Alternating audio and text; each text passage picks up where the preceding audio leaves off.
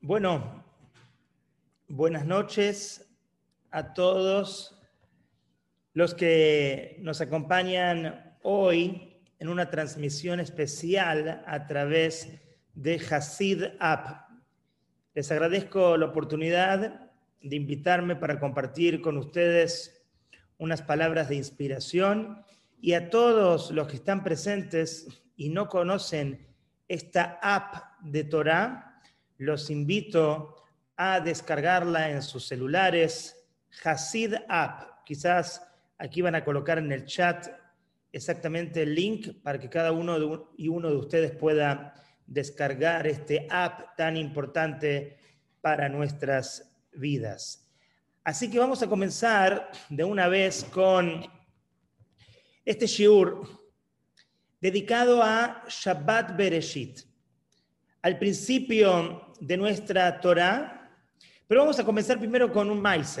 Vamos a comenzar con una anécdota donde se cuenta la historia de una persona que era muy altruista, una persona con genes humanitarios y toda su vida deseó entregarse a esa vocación de servicio y se le dio una oportunidad de viajar a la India para poder expresar ese amor incondicional.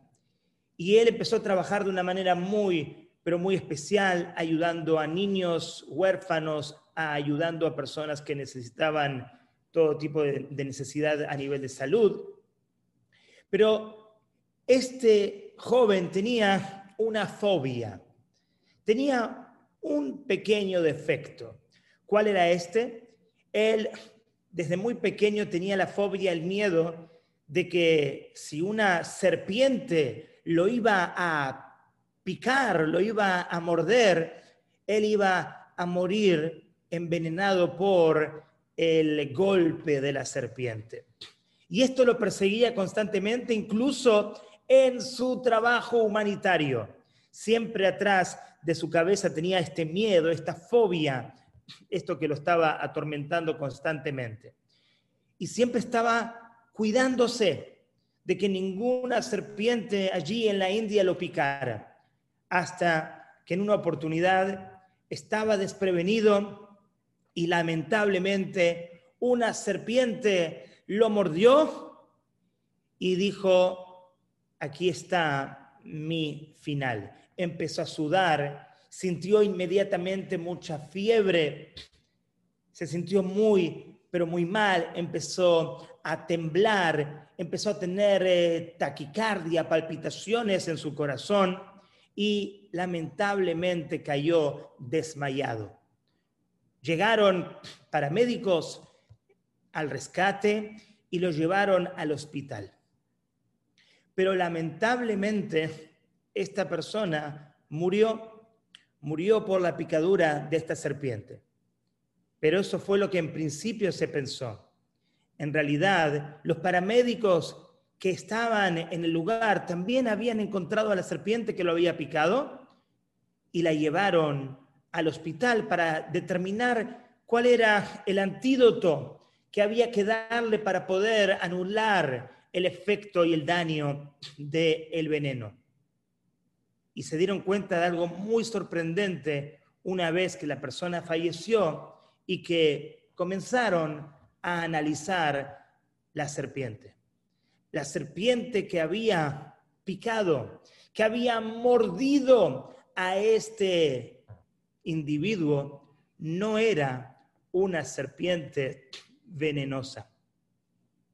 ¿Por qué murió entonces este individuo? Él murió a merced de la fobia que él tenía. Lo que lo dañó no fue el veneno de la serpiente, sino lo que lo dañó fue su miedo que se transformó en una realidad absoluta para él. Con esta historia comenzamos este shiur. Hoy vamos a hablar de serpientes también, por eso la introducción con esta historia. Pero la idea es hablar y presentar eh, un versículo en Bereshit, en el principio de la Torá, que dice, Vaikra Elohim la orión belajoshech karalaila, vayei erev, vayei boker yom echad. Dice la Torah que Hashem llamó en el principio a la luz día y fue la noche y fue el día un día completo. De aquí explican nuestros sabios, ¿qué fue el principio? El principio fue la oscuridad. Primero llegó la noche y luego llegó el día. ¿Y cómo termina el versículo? Diciendo, primero noche, luego día, Yom Ejad, un solo día. Significa que la noche es parte de un día, es parte de la misma dimensión donde se encuentra también la luz, la luminosidad, el día. En principio, como decía el título de esta conferencia, Reisha Hashoha, Hadar Nehora, primero la oscuridad y luego la luz. Esta es una dinámica que se presenta en nuestras vidas durante toda nuestra vida. Toda nuestra vida se puede comparar al Yom Ejad, porque en el Yom Ejad, en ese primer día, en nuestra vida se encuentra la oscuridad, momentos desafiantes, momentos difíciles, pero también de esa oscuridad puede prevenir. Y no solamente puede devenir la luz, sino que esta es la dinámica. De la oscuridad debe surgir la luz. Muchas veces nosotros analizamos nuestra vida como, con momentos oscuros y momentos luminosos.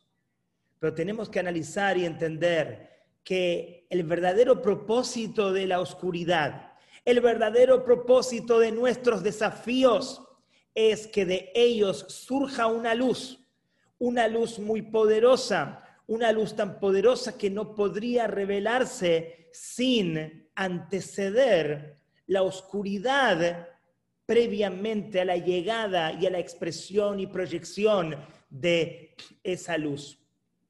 Como nos enseñó y como vamos a analizarlo esto durante toda la disertación, pero esto justamente fue lo que nos enseñó en el último discurso hasídico del Rebbe de Lubavitch, que fue corregido por el mismo, el mamar famoso Beatat Tzaveh, cuando dice que esa, ese aceite que necesitamos para la menorá en el Beit HaMikdash tiene que ser katit lamaor, tiene que ser un aceite prensado de la aceituna, donde se machaca la aceituna, para que de la aceituna machacada se derive el mejor aceite. El aceite representa la luz. La luz surge a partir del machacamiento. La luz surge de dificultades. La luz verdadera surge de los desafíos que la vida nos presenta. Los desafíos que llegan delante, delante nuestro no son desafíos para que decaigamos, no son desafíos para que nos deprimamos o para que entremos en ansiedad, los desafíos llegan a nosotros para que nosotros podamos derivar de ellos el mensaje más profundo. Rey Shahashoha, en principio hay oscuridad, Hadar Neora, pero luego viene la luz.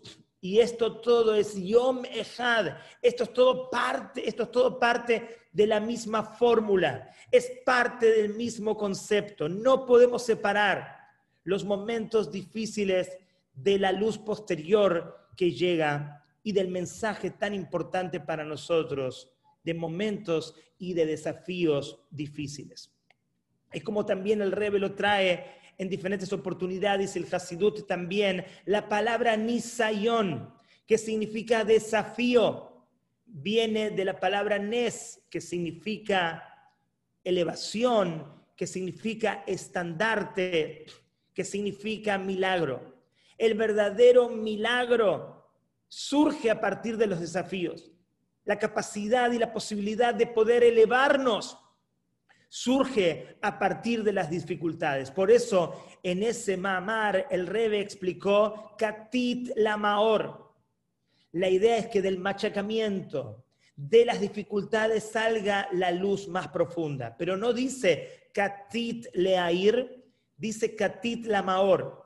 El machacamiento, las dificultades, los desafíos llegan no solamente para iluminar, como dijimos en a este versículo, Vayeiboker, Yomehad, sino Katit Lamaor significa machacado para la luminaria. ¿De qué luminaria estamos hablando? Estamos hablando de la fuente de la luz, estamos hablando de la Neshama, la posibilidad de cada uno de nosotros de revelar nuestra Neshama, de encontrarnos realmente con quien nosotros somos, para poder revelar la mejor versión de nosotros mismos, es decir, operar desde la Neshama y no operar desde el ego, no operar desde el cuerpo, desde lo material, desde lo mundano, sino operar desde el alma, eso lo conseguimos a través de Katit, a través de los momentos difíciles, a través de los desafíos, a través de la oscuridad, llega el Maor. El Maor es la esencia de nuestra alma. No es simplemente llega luz luego de la oscuridad, sino que llega la esencia de la luz. Llegamos a conocernos a nosotros mismos, a revelar nuestra luminaria, nuestra alma. Nuestra alma se va a revelar profundamente y vamos a entrar en un contacto mucho más cercano con la Neshama, justamente a través de los momentos difíciles, que traen un mensaje muy grande, que los momentos de luz no lo traen.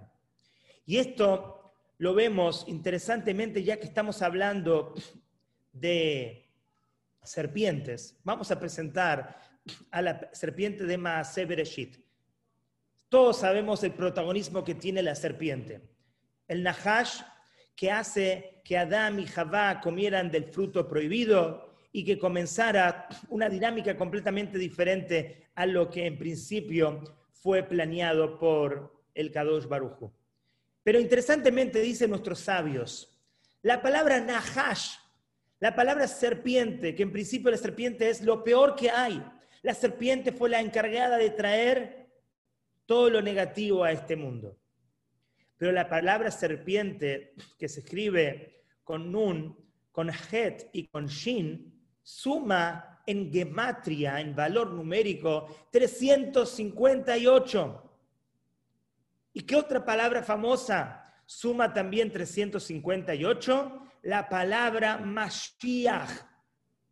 ¿Cómo es posible que de un concepto de negatividad, de clipá, de citrajará, del lado oscuro, del lado opuesto a la santidad, como la nahash, como la serpiente que simboliza y representa todo lo negativo, ¿cómo es posible que pueda sumar lo mismo que la palabra Mashiach 358? Quiere decir que en la oscuridad hay un potencial de luz superior. Y esto es justamente lo que vamos a presentar, presentando a otra serpiente famosa, otro momento en Parshat Hukat, donde ustedes se recordarán que el pueblo de Israel tenía que salir de Egipto y también el plan era que debía llegar a la tierra prometida en unas semanas, en poco tiempo. Pero el pueblo de Israel pecó y deambuló por el desierto durante 40 años. Y en esos 40 años, Am Israel, Bene Israel, se rebeló ante Hashem y ante Moshe varias veces. Y en un momento de revelación específicamente contra Moshe y contra Hashem, Hashem tuvo mucha ira y cuenta la parashá que Hashem envió serpientes, burros y perros para lastimar, para dañar, para picar, para morder a Bené Israel en el desierto. En ese momento, Bené Israel se dan cuenta que habían pecado, hicieron teshuvá y le pidieron perdón a Moshe y a Hashem. Y Hashem, ¿qué le dijo a Moshe? Le dijo, Bayomer Hashem el Moshe, Asele Hazaraf, Besimoto al Nes, Vehaya, Kol Anashuch, Verá Oto Vahai. ¿Qué le dijo Hashem a Moshe? Bueno, hicieron teshuvá ellos están lastimados, están dañados, están enfermos, haz lo siguiente. Pon una serpiente sobre un estandarte. Aquí viene la palabra nes nuevamente. Decimos to al nes. Nes significa un estandarte, significa un lugar elevado. De ahí la palabra nes como también elevación. Y Toda persona que fue mordido por una serpiente, entonces mirarán la serpiente y automáticamente van a vivir. El veneno de la serpiente anterior no los va a matar, no los va a dañar permanentemente. Aquí la pregunta que surge es, ¿cómo es posible? Y abriendo un paréntesis, perdón, de aquí sabemos que el símbolo de la serpiente en la medicina surge de aquí, de este relato bíblico. La serpiente que cura, la serpiente que representa la sanación. Pero la gran pregunta aquí es, ¿cómo es posible que si fui picado, mordido, dañado, lastimado, envenenado por una serpiente, imagínense ese episodio, una serpiente que llega hacia mí, qué miedo, qué estremecimiento. Y Hashem, ¿qué le dice a Moishe? Moishe, tú lo que tienes que hacer es poner una serpiente que fue Nahasha Nehoshet, una serpiente que él entendió debía ser una serpiente de cobre, y todas las personas tienen que mirar a la serpiente.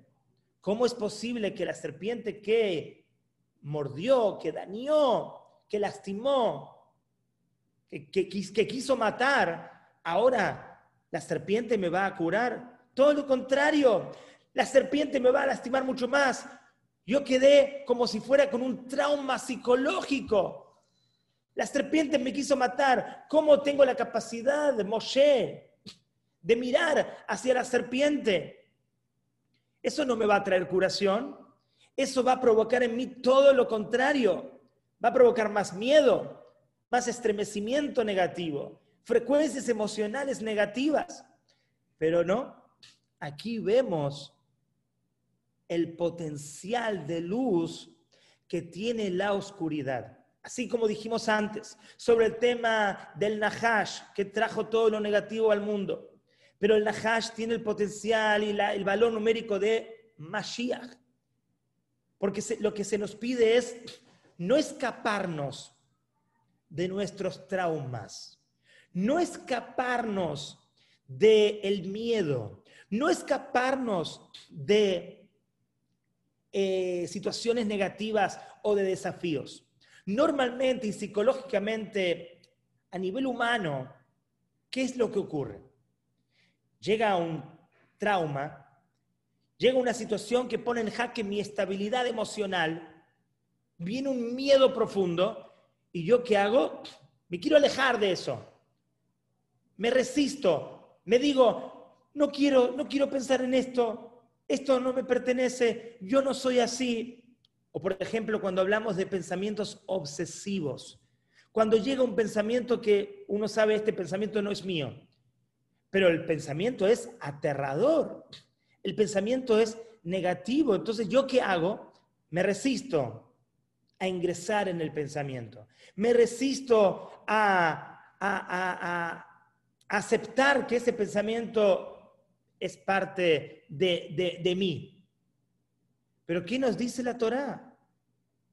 ¿Qué nos dice Hasidut al respecto? Aquí explícitamente la Torá está diciendo, la serpiente que mordió es parte de la sanación. No hay que resistirse al miedo.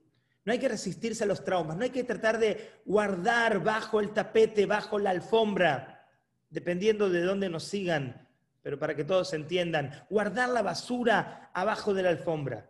No, hay que aceptar de que tenemos que lidiar con aspectos de nuestra existencia que no debemos esconder abajo del tapete, debemos enfrentarlos, debemos mirarlos a los ojos y entender de que en esa oscuridad hay un mensaje profundo, no tenerle miedo a los desafíos de la vida, entender cuál es el mensaje más profundo de los desafíos, incluso de la oscuridad, incluso del miedo.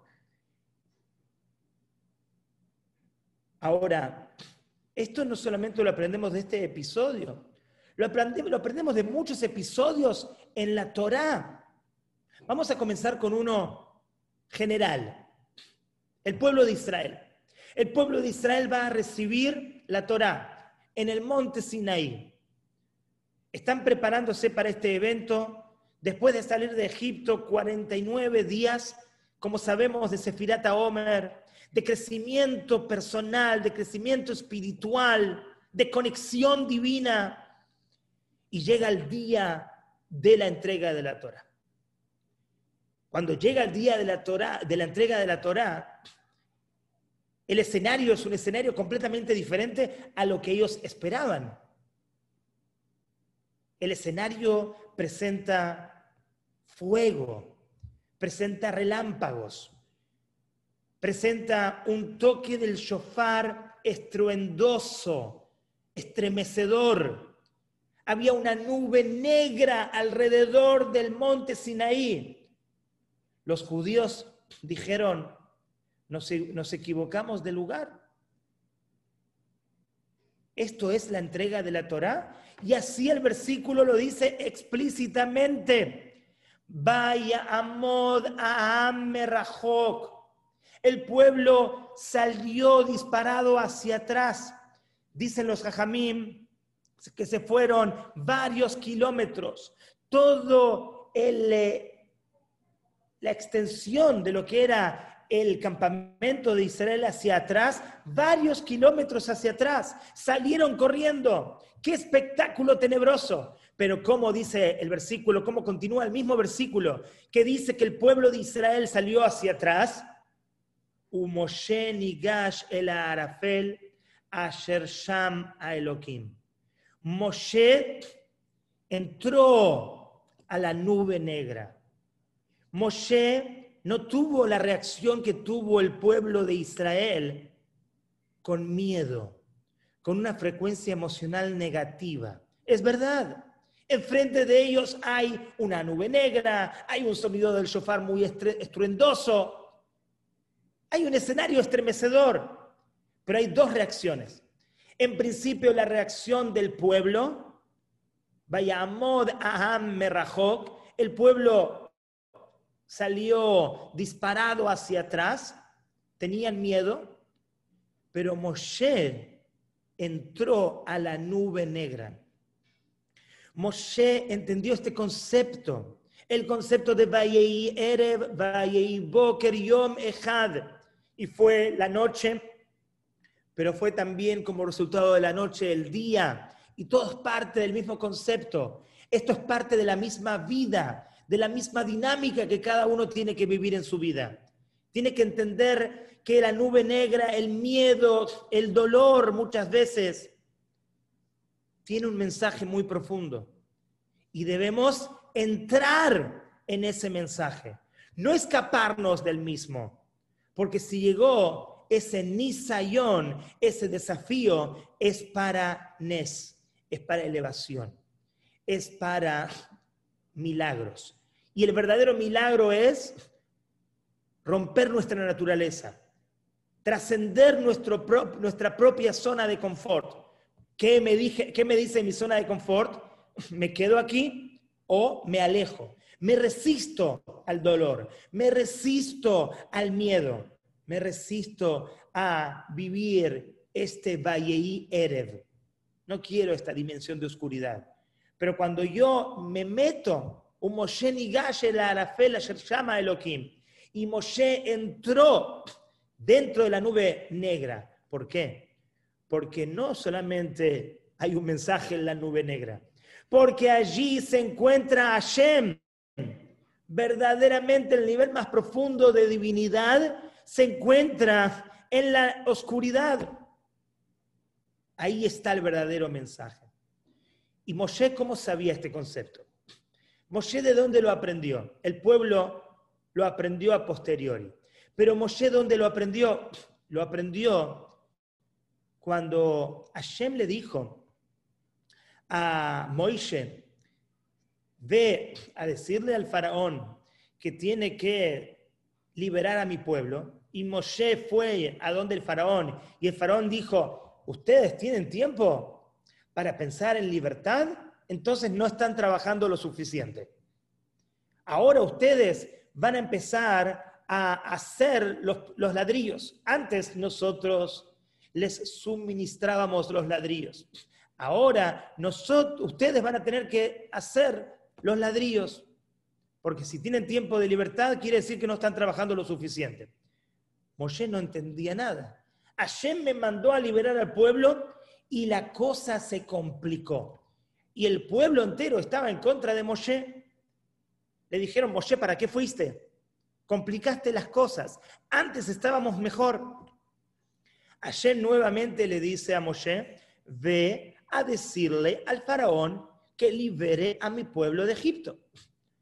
Y Moshe, ¿con qué fuerza Moshe quiere ir a hablar con el faraón? Si la última vez que fue a hablar con el faraón se complicaron las cosas, ahora se complicarán más. Y Hashem se da cuenta que Moshe está indeciso, que Moshe está inseguro, y le dice Hashem a Moshe, Bo el paró. Bo el paró, para los que saben hebreo, no es lej el paró. Ve donde paró y dile el mensaje que tengo para él. Bo el paró significa ven donde paró. ¿Qué significa ven donde paró? Paró el faraón es una ilusión. La negatividad, el miedo que se presenta a través del faraón, la oscuridad, todo eso es una ilusión. Boel paró, le está diciendo a Shema Moshe, ven, don, vos ven donde mí. Es como decir, yo estoy adentro de, esta, de este desafío. Yo estoy adentro del faraón. Entra. Si tú vas a entrar, vas a encontrar el verdadero mensaje. Entra en el miedo. No te preocupes, todo va a salir bien no te resistas. Y este es el mensaje para cada uno y uno de nosotros. Entra en el miedo, entra en, la dificultad. Hay un mensaje muy profundo. De este episodio aprendió Moshe lo que no pudo poner en práctica el pueblo de Israel cuando iban a recibir la Torah. Por eso el pueblo de Israel se resistió. Fueron hacia atrás, pero Moshe entró dentro de la nube negra porque allí se encontraba Hashem. De la misma manera que se encontraba Hashem dentro del faraón, dentro del desafío, está la posibilidad de la elevación y los verdaderos milagros para conocernos a nosotros mismos, nuestros talentos, nuestras características que están dormidas y que solamente pueden despertar una vez que llega un desafío y tengo que ingresar al desafío sin resistirme. Y esto también lo vivió otro patriarca muy famoso, Jacob. Ustedes recuerdan la historia de Jacob cuando estaba volviendo de la casa de Labán después de tantos años de trabajar y se le quedaron los pajim ktanim, los recipientes pequeños atrás del río Yabok y él dijo a su familia, voy a volver a buscar esos pajim ktanim, estos recipientes pequeños que se me quedaron atrás. Y en ese momento ocurrió que él tuvo este episodio, la lucha toda la noche con el ángel de Esab. como dice el versículo, Vaye Abek Ish Imo, Ad Alot Ashahar. Y pelearon cuerpo a cuerpo, y voy a detenerme en el énfasis de y pelearon cuerpo a cuerpo. Jacob contra una entidad espiritual negativa, aparentemente negativa, el ángel de Esad. Y la pelea, dice la Torá explícitamente, fue una pelea de cuerpo a cuerpo. Es decir, Jacob de alguna manera entró en el ángel de Esad. No fue una pelea tirándole balas o tirándole flechas desde lejos, cada uno en su posición. Jacob entró de alguna manera en el ángel de Esad, a tal punto como sabemos que el ángel de Esad lo lastimó en el Gid Anashé, en el nervio ciático. Pero la pelea fue durante, dice la Torá, Ad Alot Ashahar, hasta el amanecer. Significa que la pelea fue durante toda la noche. Y este es el otro mensaje. No solamente entrar en el ángel de Esad, pelear con él cuerpo a cuerpo, no a distancia, sino también entender de que esta pelea es en una dimensión, en un momento, en la noche, como dijimos al principio, Vayei Erev. En la noche, todo comienza con la noche. Pero Vayei Erev, Vayei Boker Yomehad. Pero luego surge la luz más profunda. ¿Y cómo sabemos que de este episodio surgió la luz más profunda? Porque el ángel de Esab, que en principio aquí era una entidad negativa, un ángel malvado que quería matar a Jacob, de repente llega el amanecer y le dice a Jacob, no pude cumplir mi misión, gaste, me tengo que ir. Y Jacob le dice, ¿cómo? ¿A dónde vas? Me tengo que ir a servir a Hashem. Tengo que cantar Shirah a Hashem. Jacob no sé si lo entendió o no lo entendió, pero yo no lo hubiera entendido. ¿Cómo puede ser un ángel, una entidad espiritual que me quiere matar, que me quiere lastimar, que ahora me dice, me tengo que ir a alabar a Hashem? Justamente porque la negatividad aparente que llega a este plano de la existencia es solamente una entidad negativa aparente en esencia es un potencial de luz muy profundo. Boker, Yom Echad. Nahash, en principio es lo peor, pero Nahash es el potencial para el Mashiach. Y lo mismo con el ángel de Esab.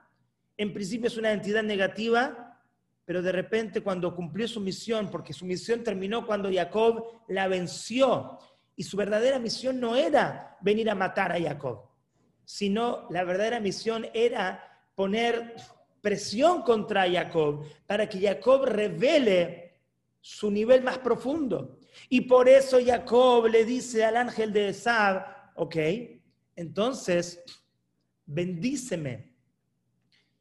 Y el ángel de Esab tiene que bendecir a Jacob. Miren qué increíble. Un ángel que viene a matar, en principio, durante la noche, termina bendiciendo a Jacob. ¿Y cuál fue la bendición? No será llamado tu nombre más Jacob, sino Israel. Kisarita y Meloquim y Manashim Batujal. Porque peleaste contra lo divino. O mejor dicho, porque encontraste lo divino dentro de la pelea. La palabra Israel significa tú tienes gobierno, tú tienes soberanía, tú tienes la capacidad de trascender la oscuridad. y Ered, y Boker. Tú tienes la capacidad de transformar el Nahash en Mashiach. Tú tienes la capacidad de transformar el Nisayón, el desafío, en milagro, en Nes. Ya que lo hiciste, ahora te llamas Israel ya no será llamado más tu nombre Jacob, sino Israel. Y este nombre Israel es una herencia que cada judío tiene. Cada judío tiene esa posibilidad de poder transformar los desafíos en milagros. La serpiente en Mashiach, Jacob en Israel. Cada uno de nosotros tiene esta capacidad. Y volviendo al tema de la serpiente del desierto. ¿Por qué Hashem pidió que se ponga en un estandarte? ¿Por qué Hashem pidió que la serpiente se ponga en un nivel de elevación? Porque lo que Hashem quería demostrar al pueblo de Israel es que la serpiente arriba, en los planos espirituales, es como el ángel de Sab una vez que llegó el amanecer. En principio, la serpiente aquí abajo quiere lastimarte. Pero cuando pones a la serpiente en el estandarte, cuando pones a la serpiente en un lugar de elevación y tú miras hacia arriba, entiendes de que esa serpiente no llegó a lastimarte. Esa serpiente llegó a liberar tu potencial, Katit Lamaor. Esa serpiente llegó para que te conozcas realmente para que liberes tu verdadero ser, tu Neshama. Entonces, al principio el Nisayón, el desafío viene a lastimarte. Pero eso si ves a la serpiente abajo. Pero hay que entender que la serpiente hay que ponerla en el estandarte. Hay que entender que la clipa, la negatividad, la tum'a, la impureza, la citra el mismo yetzer así como lo trae el Tania en la famosa parábola sobre la zona, sobre la prostituta, dice, el Zohar trae este concepto. Dice que había un rey que sabía que iba a morir, era anciano ya, y tenía a su único hijo. Y el rey era tan justo, el rey era tan decente, que él no quería simplemente heredar la realeza a su hijo si su hijo no la merecía.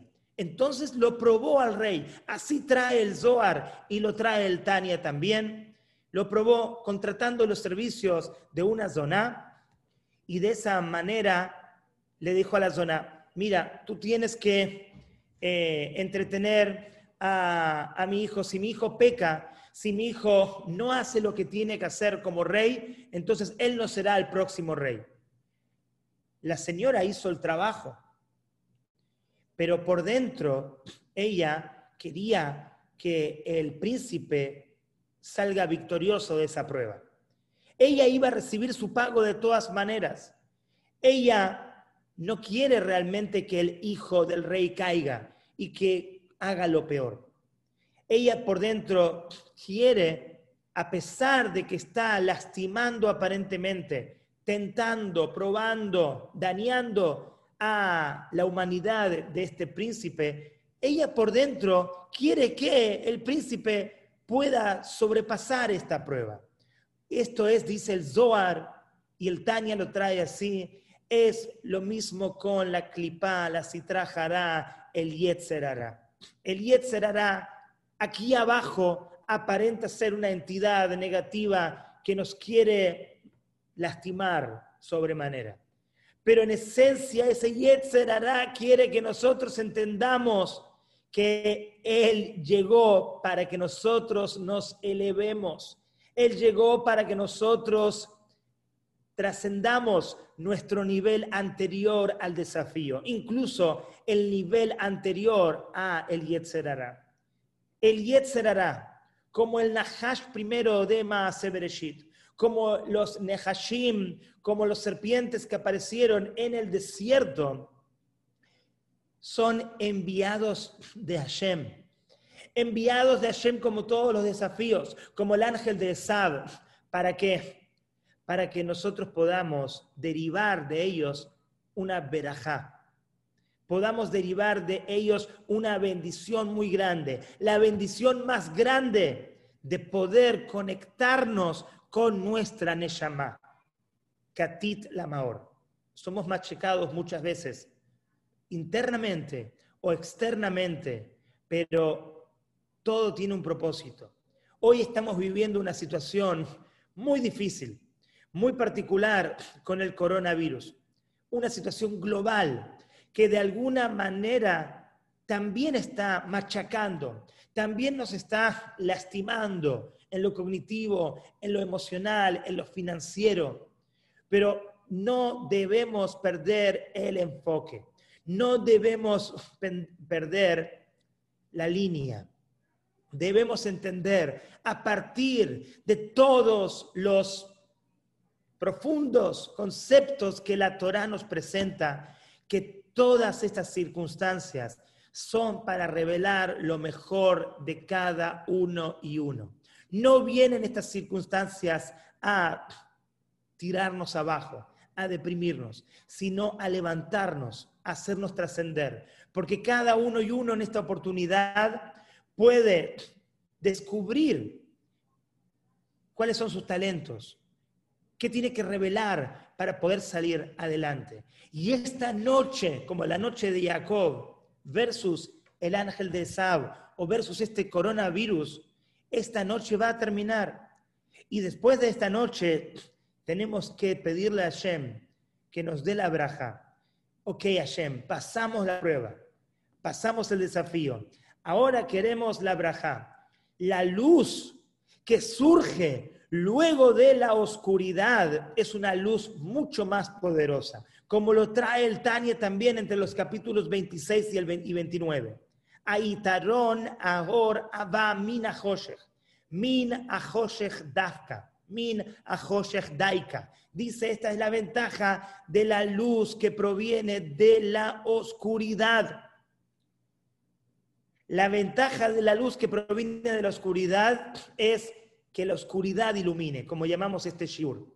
Erev, Boker. Primero viene en la dinámica de la vida la oscuridad, pero la oscuridad tiene un propósito, tiene un mensaje muy profundo y es que a posteriori y como resultado pueda salir la luz más profunda de cada uno de nosotros. Y de Bereshit pasamos a Noah. Y justamente en Noah aprendemos, como trae el Rebe, que el diluvio no fue solamente un castigo, porque siempre analizamos el diluvio como un castigo, pero el Rebe dice, no fue solamente un castigo, sino fue un accionar de purificación. Y cada uno tiene que entender cuando llegan momentos que son diluvios, que son maim rabim, que son aguas turbulentas para nosotros, debemos entender que esto no es un castigo. No reaccionemos con frecuencias emocionales negativas, con culpabilidad, con miedo, con vergüenza. Entendamos que esto es para nuestro beneficio, es para elevarnos, es como una alarma para que podamos entender un mensaje.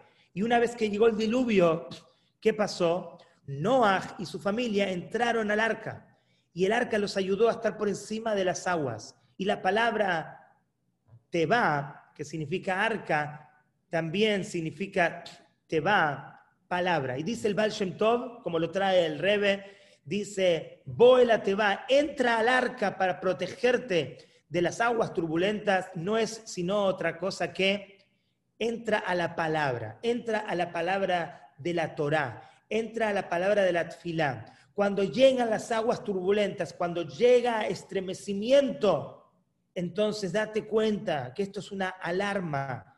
¿Para qué? Para despertar, para reconectarte, para reinventarte espiritualmente. Cuando nos entendemos el mensaje, que esta turbulencia llega para entrar en el arca, pero entrar en la palabra de Hashem, y conectarnos espiritualmente, entonces el propósito por el cual llegó el mensaje se va. Perdón, el motivo, la causa por el cual llegó el propósito se va. Entendimos que las aguas turbulentas llegaron para despertar espiritualmente, entonces corregimos espiritualmente y se van las aguas turbulentas. Todo lo que llega a nuestra vida es para recibir un mensaje. Y para derivar de lo negativo, de la oscuridad, de los desafíos, un mensaje mucho más profundo. Besrat Hashem que tengamos la oportunidad de conectarnos realmente con la enseñanza de la Torá para poder salir fortalecidos y recibir una bendición profunda de toda esta circunstancia desafiante que estamos viviendo. Pero Baruch Hashem, tenemos en la Torá el plano de la creación y en ella podemos estar tranquilos de que siguiendo estas directrices no solamente no vamos a caer, sino que vamos a elevarnos mucho más alto gracias a estos tiempos difíciles, pero con un potencial de luz muy poderoso. Y que en mérito de estos tiempos que sentimos la llegada del Mashiach, que venga Bimerabe y Ameinu pronto en nuestros días y que toda la oscuridad de este galut se transforme en una luz muy poderosa con la llegada del Mashiach. Amén. Gracias, Hasidab, por la oportunidad que me dan. Los invito a todos nuevamente a adquirir gratuitamente, obviamente, el app en sus celulares y estudiar todos los días todas las enseñanzas valiosas que Hasid App propone. Un abrazo para todos.